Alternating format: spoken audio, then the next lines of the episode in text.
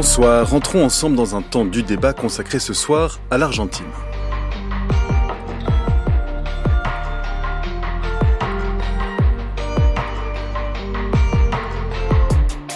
À l'ordre du jour ce soir, le libertarianisme est-il un programme Dimanche, le nouveau président de l'Argentine, Javier Milei, a prêté serment dans une cérémonie d'investiture à l'américaine devant le Congrès de la Nation. Un discours où le nouvel élu libertarien a réaffirmé son objectif de réduction de déficit de 5% du PIB. Javier Milei l'a répété, il n'y a pas d'argent, l'Argentine a besoin d'une thérapie de choc.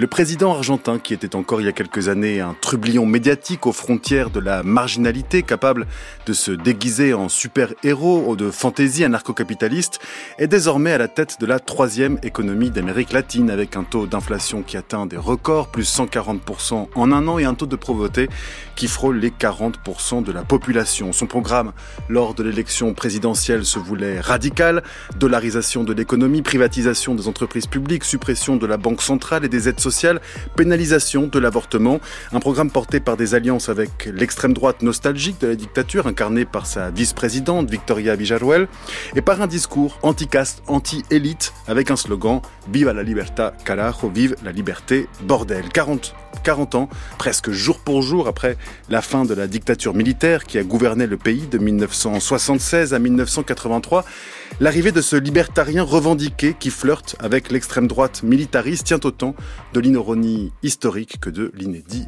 politique. Alors comment comprendre l'élection de Javier Milei Quelle est la part de ce programme applicable en l'État? Avec quel compromis et sacrifice politique pour Javier Milei et quel coût social pour le pays? À quelle histoire de l'Argentine se réfère le nouveau président dans ses discours? Le libertarianisme est-il un programme? Voici quelques-unes des questions qui nous, animent ce, qui nous animent ce soir et que nous poserons à nos trois invités. Et avec nous pour en parler, Pablo Stefanoni, bonsoir. Bonsoir. Vous êtes journaliste, docteur en histoire et auteur du livre La rébellion est-elle passée à droite, paru en octobre 2022 aux éditions de la Découverte, livre dans lequel vous consacrez un chapitre à la figure montante de Javier Milei, à l'idéologie libertarienne. C'était plus d'un an avant son élection. À vos côtés, Vera Chiodi, bonsoir. Bonsoir. Vous êtes maîtresse de conférences en économie à l'université Sorbonne et l'Institut des hautes études de l'Amérique latine. Vos recherches se concentrent sur les politiques publiques des pays en développement et sur les déterminants de la pauvreté. Et vous publierez très bientôt aux éditions de la découverte l'économie de l'Amérique latine. Vous avez récemment co-signé une tribune en Argentine contre cette idée de la dollarisation. Vous nous en direz plus dans quelques minutes. Enfin, et toujours en studio avec nous ce soir dans le temps du débat, Daniel Borillo. Bonsoir. Bonsoir. Vous êtes juriste, maître de conférences en droit à l'université de Paris-Nanterre et vous êtes spécialisé dans l'étude des droits fondamentaux, notamment les droits des sexualités, de la bioéthique. Et vous avez récemment publié une tribune dans Libération à propos de l'élection de Javier Milei. Nous, évidemment, nous y reviendrons dans quelques instants. Merci à vous trois d'être avec nous ce soir et merci à vous toutes et nous tous d'être à l'écoute de France Culture. Nous sommes ensemble et en direct jusqu'à 19h. Aujourd'hui, nous avons commencé à sortir de la décadence et nous nous dirigeons vers le chemin de la prospérité. Nous avons pour bâtir le pays dont nous rêvons les ressources, les gens, la créativité et mieux encore, la résilience pour nous sortir de là. Aujourd'hui, nous embrassons à nouveau l'idée de liberté. Le libéralisme, c'est le strict respect du projet de vie de l'autre, basé sur le principe de non-agression, basé sur la défense du droit à la vie, à la liberté et à la propriété.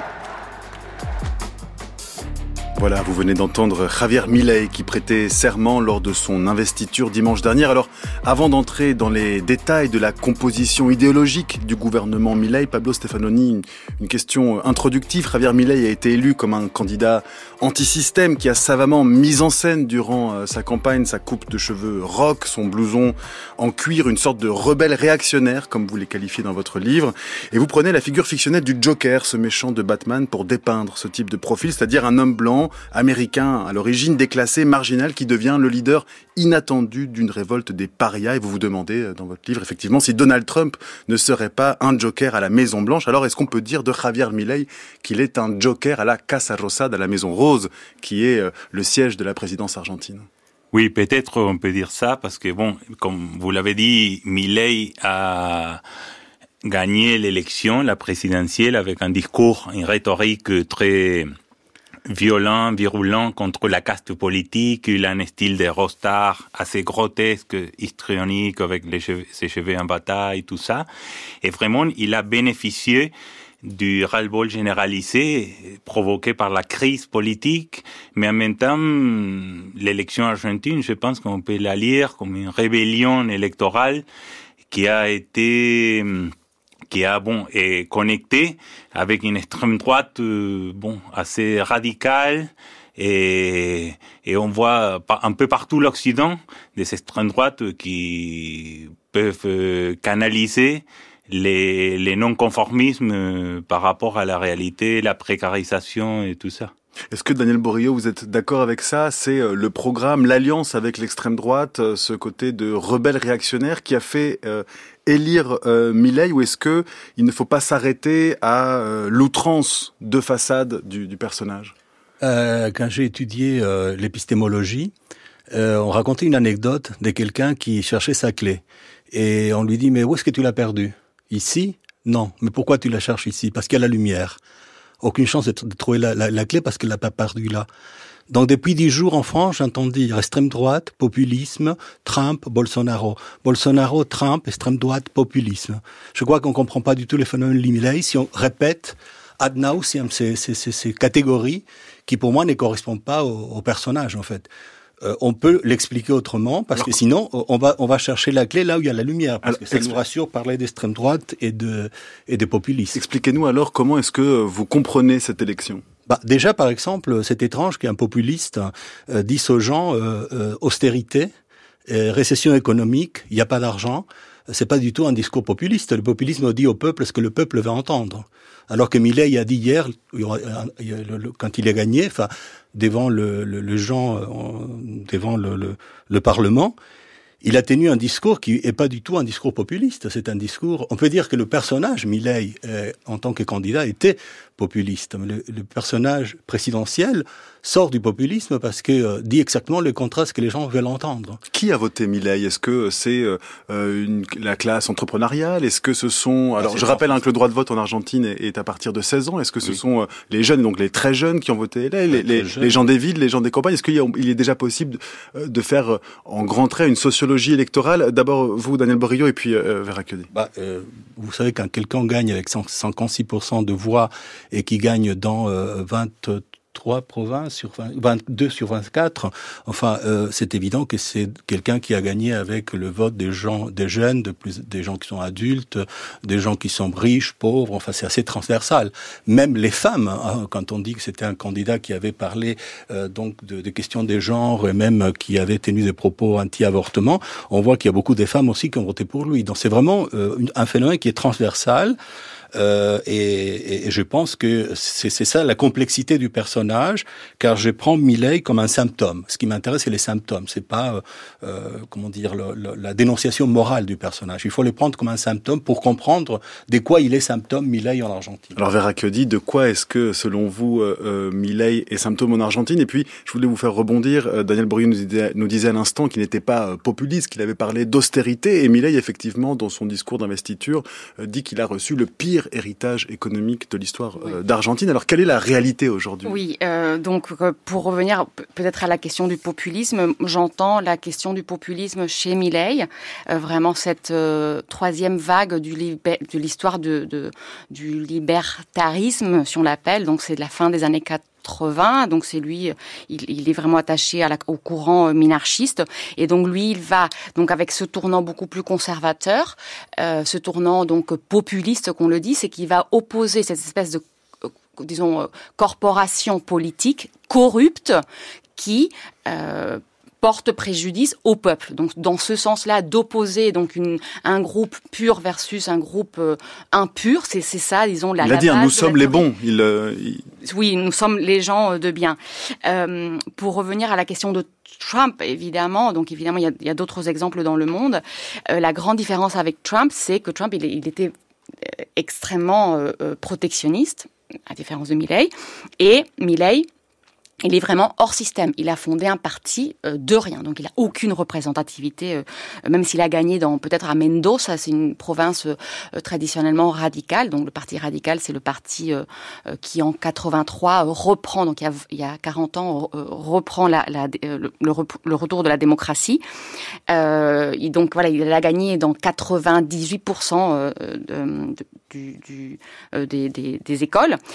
Et, donc oui, c'est le pire héritage parce que par exemple, euh, Macri avait laissé euh, des réserves de change à la Banque centrale, mais une dette. en 2015, Christina Kirchner avait laissé à Macri euh, des réserves de change négatives, mais pas de dette. Aujourd'hui, on a un héritage, pas de réserves, donc de réserves négatives à la Banque centrale et une dette colossale avec le FMI. Donc ni l'un ni l'autre. Donc oui, donc c'est vraiment un héritage très lourd et, et aussi pour, pour rebondir sur qui a voté Milley, si on regarde la distribution des, des déciles de revenus, on voit que ils ont tous voté pour Milley, évidemment, c'est un 56%. Au second tour, oui, bien sûr. Au, au second tour. Euh, donc c'est euh, plus les jeunes que le reste, euh, plus les hommes que, que, que, que, les femmes, mais voilà, même, même les femmes, ils, ils, ils sont allés. Et plus, et plus les provinces que la capitale. Bien sûr capitale qui est historiquement un bastion hein, du, du, péronisme. Nous y reviendrons. Pablo Stefanoni, est-ce que la radicalité de Milei est selon vous compatible avec euh, l'exercice du pouvoir. Que s'est-il passé entre le moment où il a été élu, le 19 novembre, et le moment où euh, euh, il prend la place donc de, de Fernandez à la Casa Rosada dimanche, donc le 10, 10 décembre? Oui, ça c'est le problème de Milley. Milley a vécu en 2013 une sorte de révélation quand il a lu les libertariens américains, surtout Mary Rothbard. Alors, il a commencé à participer des talk shows à, la télé et après ça, il a décidé bon de mener une bataille culturelle anti-progressiste et mais sa pensée est très utopique, c'est très utopique. Il parlait de l'État, par exemple, il disait que l'État c'est c'est un pédophile dans un jardin maternel avec les enfants enchaînés, tout ça. Et, et bon, le problème c'est que cette utopie Maintenant, il a, il a une forte faiblesse dans la Chambre des députés, mais aussi il y a un manque dramatique de cadres.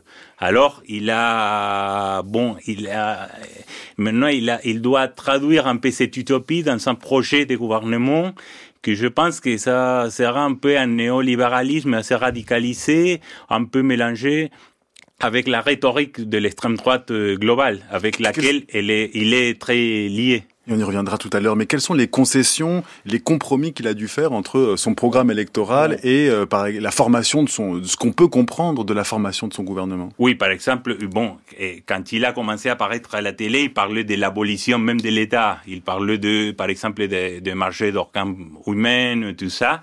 Après, dans la campagne, il a parlé de la dollarisation, de dynamiter la banque centrale. Tout ça, il a dû les, les, les, les mettre à côté parce que bon, il a, il n'a pas vraiment la force et, même la dollarisation n'a pas les soutiens des élites économiques et c'est difficile à mener en place parce qu'il n'y a pas de dollars. Vous, avez signé une tribune à, ce propos, Vera Chiodi. Euh, pourquoi est-ce que, selon vous, euh, euh, Javier Milei a dû renoncer à la dollarisation, qui était un des piliers, avec la suppression de la Banque centrale argentine, un des piliers de son programme électoral? Oui, tout d'abord, il a donc au premier tour, il a eu 30%, donc il s'est maintenu entre les élections de les élections préliminaires ouvertes de août et donc donc il, a, il avait un 30%, donc le, un 30% qui, euh, qui l'a voté. Et au balotage, il a gagné un 26%, mais le 26% c'est du troisième parti d'opposition, donc euh, l'héritage de Macri, Ensemble pour le changement. Donc il a dû faire énormément de compromis parce que, que ce 26%, donc ils lui ont dit, enfin à, au lendemain du premier tour, il y a eu euh, donc une, une, conférence de presse qui a dit bon, on, on, va soutenir Milei pour le pour le balotage. Donc c'était Patricia Bullrich. Euh, et, donc une partie de, donc, de, son parti, parce qu'il n'y avait pas, euh, il y avait euh, d'ailleurs pas toute cette coalition a soutenu Milley.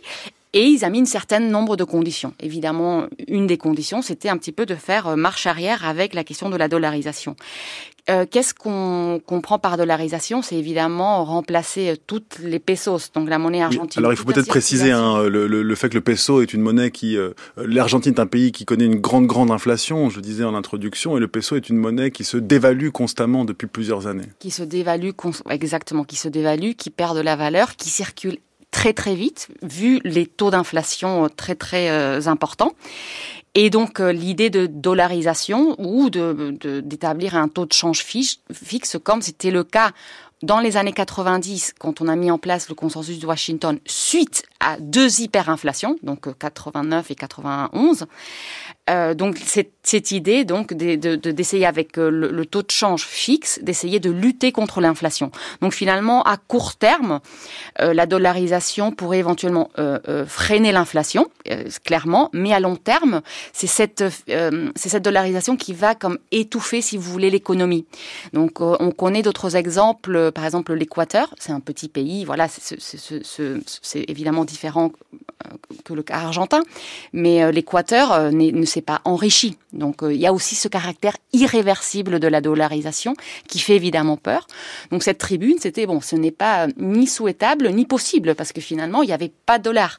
Milley avait donné un plan, quand il était en campagne, en disant je, je, je, je vais récupérer cette dette avec bon, qu'il allait vendre la, dette externe par des dollars et qu'il allait récupérer des dollars de fonds d'investissement. Mais évidemment il en, il y en a pas de dollars et ces fonds d'investissement on, ne on ne les connaît pas. Et d'ailleurs la pourrait éventuellement marcher d'un point de vue théorique si euh, le pays en question suit de manière assez proche le cycle économique des États-Unis. Ce n'est pas du tout euh, le cas de l'Argentine. Qui a comme partenaires internationaux principaux hein, le Brésil et la Chine aujourd'hui. Oui, bien sûr. Et évidemment, enfin, si on si on arrête, enfin, si on, si on détruit la Banque centrale argentine, ce n'est pas pour détruire une, banque centrale, c'est pour soumettre, pour perdre la politique monétaire et se soumettre à la Fed, à la Banque centrale nord-américaine. Alors Daniel Borillo. Bon, en fait, je pense que de toute façon, tout ça, c'est déjà du passé, puisqu'il a nommé déjà ministre voilà, on a, on a, de l'économie. Les candidats les qui ont voté pour un, pour un président euh, euh, radical. Ils ont aujourd'hui un président normal, Daniel. Oui, enfin, mais ce qu'il faut quand même, moi, je pense que pour un public français, il faut comprendre quelque chose. L'Argentine vit une situation que c'est les gilets jaunes multipliés par 10 000. Bon, donc euh, euh l'Argentine, euh, pour moi, euh, pouvait devenir donc un pays en guerre civile. La situation est catastrophique et dramatique. Déjà, la première chose positive, c'est qu'on a réussi à avoir 40 ans de démocratie et que le passage s'est fait démocratiquement d'un président à un autre. Et je crois que euh, peut-être la seule chose que j'accorde comme positif à Milley, c'est qu'il a su canaliser la colère du peuple argentin et en particulier la colère des jeunes qui sont euh, les plus vulnérables et qui ont voté beaucoup, beaucoup pour lui. Et je crois que là, on voit dans le phénomène Milley euh, cette expression que euh, la politique et la guerre par d'autres moyens. Et je crois que tout cet excès de Milley, tous ces caractère un peu comme vous l'avez présenté en fait comme le mauvais personnage euh, de, de, de, du film les Jokers. C'est justement ces personnages des Jokers je pense a permis de canaliser quelque chose qui était terrible en Argentine. Et je crois que ça dit quelque chose de positif quand même de la politique vous voyez. Parce que finalement tous ces excès tous ces extravagances tout la, la tronçonneuse tout ce qu'il a fait eh bien, il a déposé la tronçonneuse. Il a pris le chapelet qui lui a envoyé le pape. Il a donné il a pas donné du tout le pouvoir aux gens de Vicharuel, donc sa vice-ministre, sa vice-présidente qui était la plus conservatrice. Donc en Argentine, il n'y a pas des, des, des possibilités, il n'y a aucune possibilité qu'il y ait un coup d'État parce que les militaires n'existent plus comme pouvoir. Ils sont, il y a quelques casques bleus et c'est tout.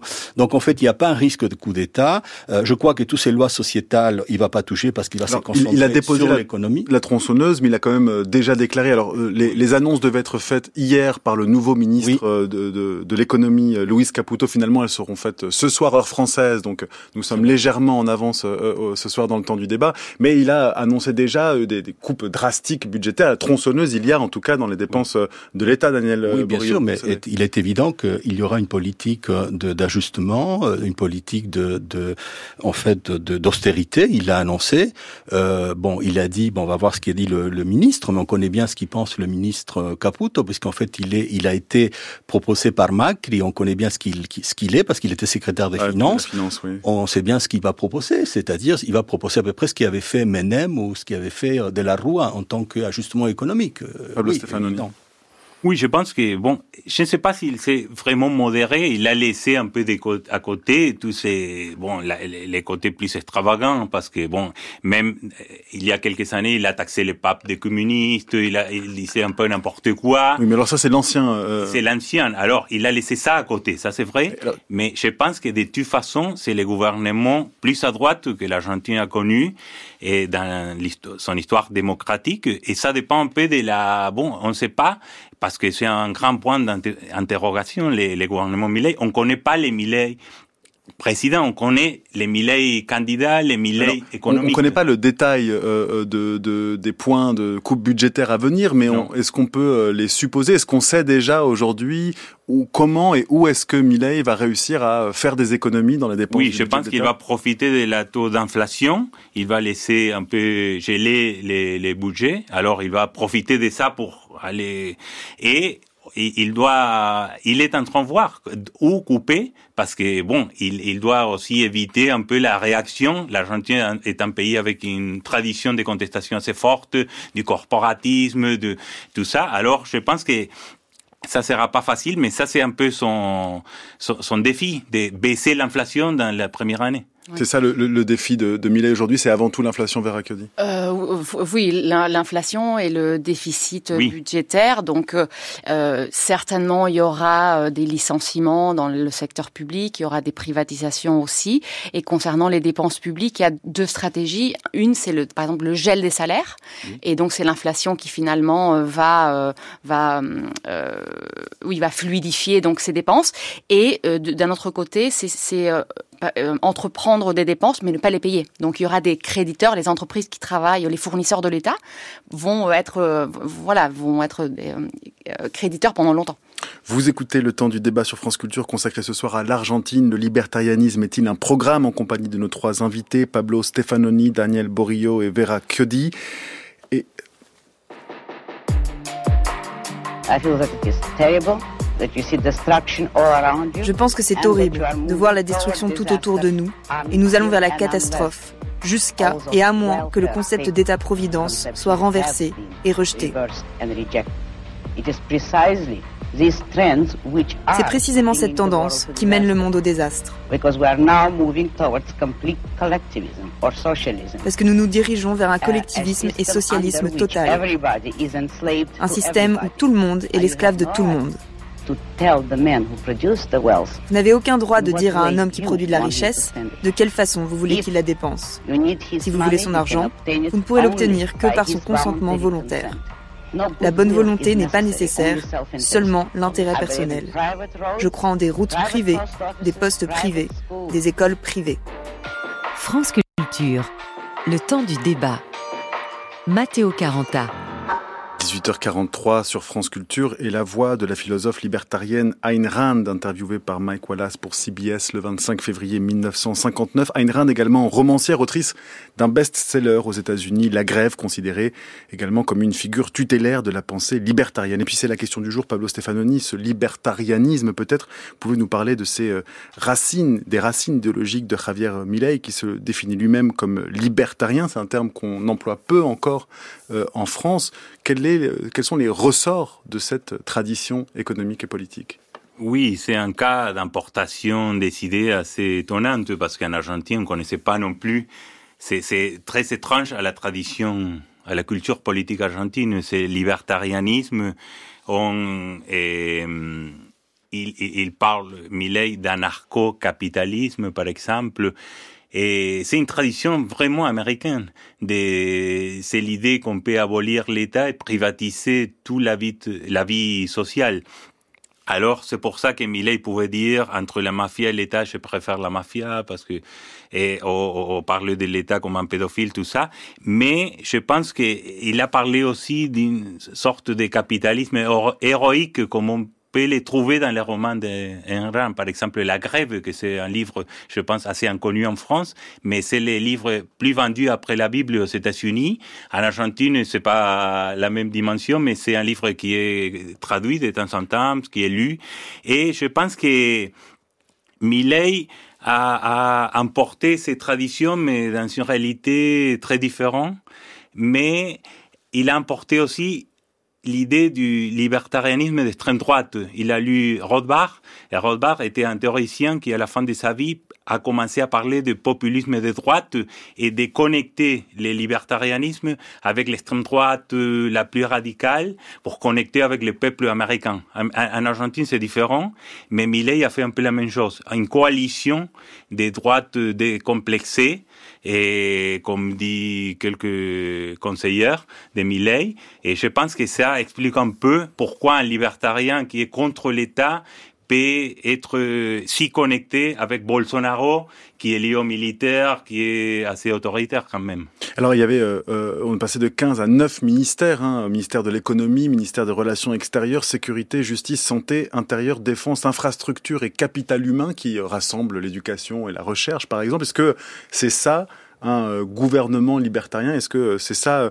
euh, le libertarianisme version euh, Milley, Daniel Borio c'est très complexe parce que c'est pas que il n'y a pas que Rothbard donc qui est donc et son manifeste enfin qui est connu et, et en fait vulgarisé par par Milley. Il y a d'autres penseurs comme Nozick, comme Hayek et comme Lucas où effectivement l'idée est une idée qui est une utopie intéressante où il considère qu'il y a une primauté absolue de l'individu et que euh, les droits de l'individu ne dépendent pas de l'État. C'est-à-dire que c'est même à l'origine en fait de la deuxième scolastique, le jus naturalisme, qui considère que euh, les droits sont intérieurs à toute organisation juridique et politique. Et en fait, euh, il considère effectivement cette utopie que euh, euh, l'individu, la personne, n'a pas à attendre que l'État lui donne quelque chose, puisque de par sa nature même, il est déjà donc dépositaire des droits fondamentaux. Puis cette utopie du marché généralisé est une utopie, bon, on peut considérer d'extrême droite, mais si j'ai regardé par exemple les campagnes, la campagne des Milley à laquelle m'a fait le plus penser, vous savez à laquelle elle m'a fait le plus penser, la campagne de Milei C'est la campagne de, de Pablo Iglesias de Podemos en Espagne, où il dénonçait la caste tout le temps, et il avait désigné, Pablo Iglesias avait désigné comme ennemi la caste. D'ailleurs, Milei parle de l'État plus tard. L'ennemi en Argentine, c'est pas l'État pour lui d'abord, c'est la caste. C'est-à-dire, c'est le bureaucrate de l'État. il a Maintenant, un peu plus tôt à parler contre les contre l'État. Depuis 2013, il a commencé à parler à la télé, par exemple, contre contre John Keynes, l'économiste britannique. il, a commencé à parler du anarcho-capitalisme. Bien sûr, mais alors c'est intéressant que vous parliez de casse, Daniel Borio, parce qu'il y a un mot qui n'a pas été prononcé autour de cette table, et c'est un mot euh, qu'il est étonnant de ne pas prononcer lorsqu'on parle de politique argentine, c'est le mot de péronisme. Est-ce que euh, la caste, c'est le péronisme pour Millet Qu'est-ce que ça euh, recouvre Contre quel imaginaire, en fait, est-ce que Millet a, tenté de canaliser, disons, la contestation électorale? C'est bien avant le péronisme, parce qu'il considère que l'Argentine libérale est finie avec Donc en 1916. C'est-à-dire qu'il va bien avant le péronisme, c'est-à-dire il commence en 1916 et puis il passe par 1930. Enfin, le péronisme n'est qu'un des phénomènes de la caste. Mais la caste, c'est intérieur pour lui. Il a, il a comme référence l'Argentine libérale, il y a un grand débat en fait qui est bien intérieur à Milei en Argentine que euh, euh Lori Sanat avait mis en, dans, ses, dans ses livres en fait en relief. C'est les grands débats qu'il y a eu en Argentine entre l'État libéral et la nation catholique. Et donc cette grande tension entre l'État libéral et la nation catholique a été finalement réglée par la Constitution de 1853, c'est-à-dire la victoire de l'État libéral contre la nation catholique hispanique. Et donc Milei reprend un peu cette idée, euh, donc qui est une idée à la fois utopique, à la fois aussi de l'histoire de l'Argentine, que euh, l'Argentine l'Argentine était prospère quand l'État libéral avait vaincu contre la nation catholique. Et je pense que ça, ça a été, euh, ça a été reproduit après pour euh, effectivement l'actualiser avec euh, la, la, la, pensée libertaire. Il y a cette idée hein, dans les discours de Milley très récurrente. Hein, c'est un peu le Make America Great Again. Excusez encore la comparaison, Daniel Borio, mais d'une d'un âge d'or de l'Argentine, d'une Argentine prospère. Et alors souvent, il dit l'Argentine a été la première puissance au monde. Alors qu'est-ce que ça recouvre cette histoire? Est-ce qu'il s'agit d'une mythologie nationale? Est-ce qu'il s'agit euh, d'une histoire, euh, Vera C'est un peu illusoire parce qu'on ne va pas penser qu'il y avait un PIB, donc euh, par, tête euh, euh, qui était réparti de manière équitable dans la population. Ce n'était pas du tout le cas. voilà, on, peut revenir sur plein de, caractéristiques de la, de la société, de l'économie argentine.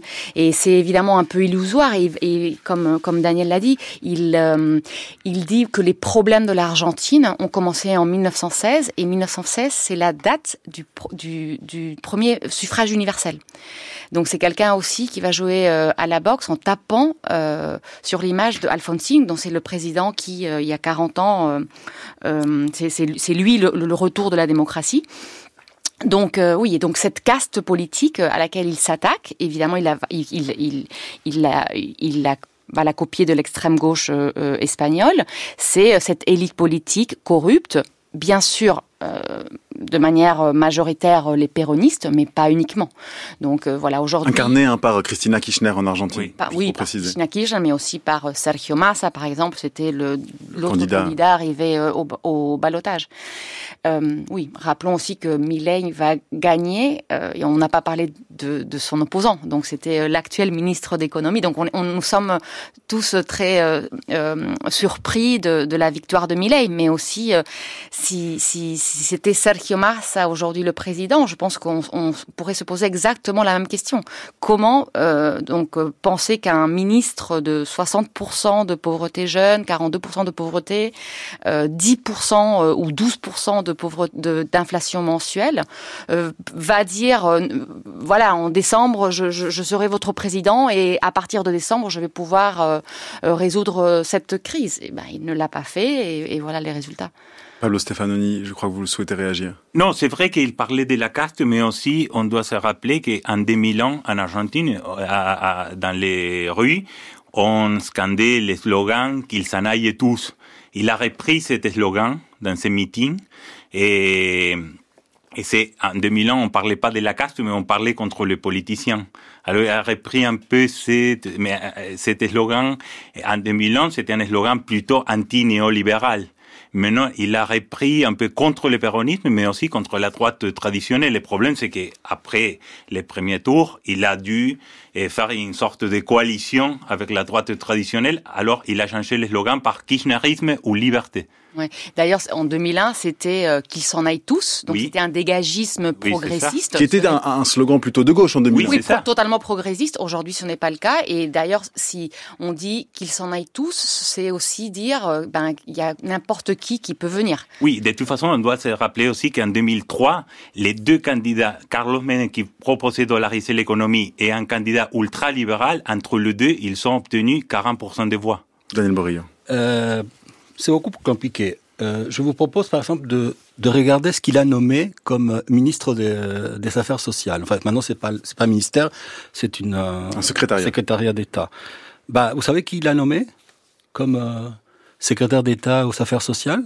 Bah, il a nommé Pablo de la Torre, c'est-à-dire un, un, homme qui est très proche de l'Église catholique, qui vient de la de la gauche catholique et qui est très très bien vu du, du pape François.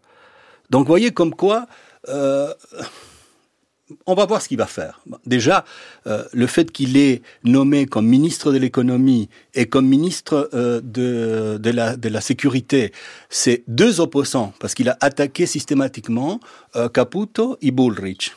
Il les a nommés tout au long de sa campagne, hein, et qu'il a finalement... il a, donné le deux ministères les plus importants, parce qu'il a fait campagne en faveur d'une économie libre et en faveur de la sûreté des, des Argentins. Et il a, il a, il a donné ces deux ministères contre son parti, s'il y a un parti, mais enfin contre son mouvement, et y compris contre euh, contre euh, Victoria Villarruel. Alors nous parlions, bah, excusez-moi Vera dit nous parlions des euh, des précédents historiques où nous sommes remontés tout au début du XXe siècle, avant euh, le suffrage universel argentin, et peut-être plus récemment, il y a eu des expériences néolibérales en Argentine.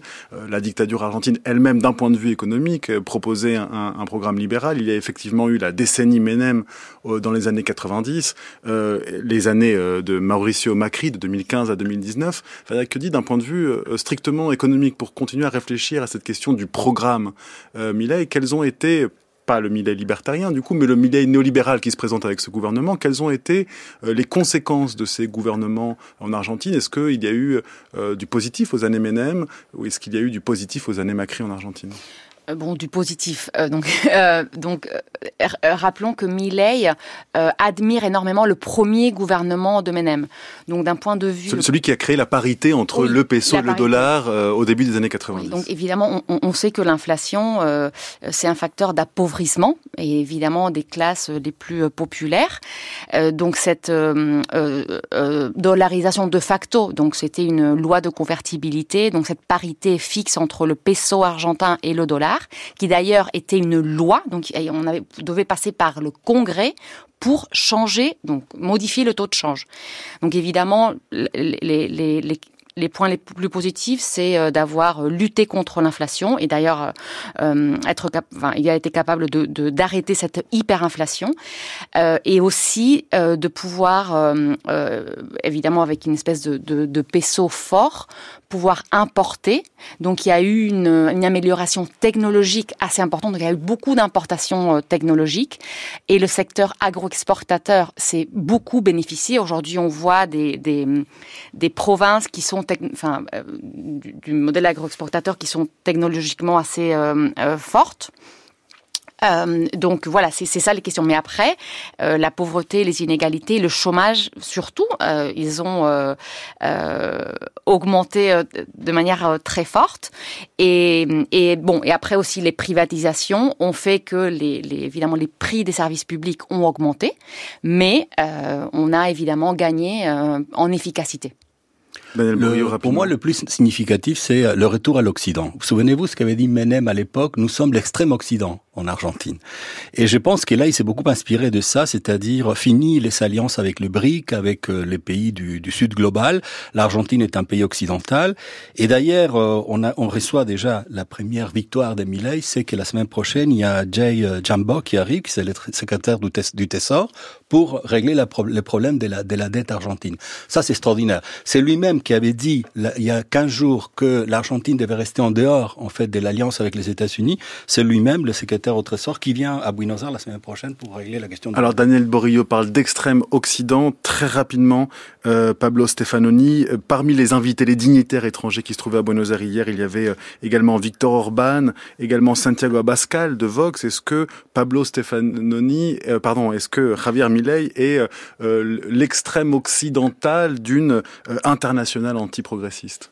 Bon, c'est vrai qu'on voit que Buenos Aires a commencé à euh, à connaître les pèlerinages de l'extrême droite qui est fasciné un peu par ses victoires, disons, anti-wokistes de l'extrême sud du monde. Et on a vu Santiago Abascal, Jair, surtout Jair Bolsonaro, qui a été même invité comme s'il était président de la du Brésil. Alors je pense qu'on va voir ça. Elon Musk, le patron de Twitter, a dit, ex, a dit qu'il aller rendre, se rendre à Buenos Aires, aussi Donald Trump et tout ça.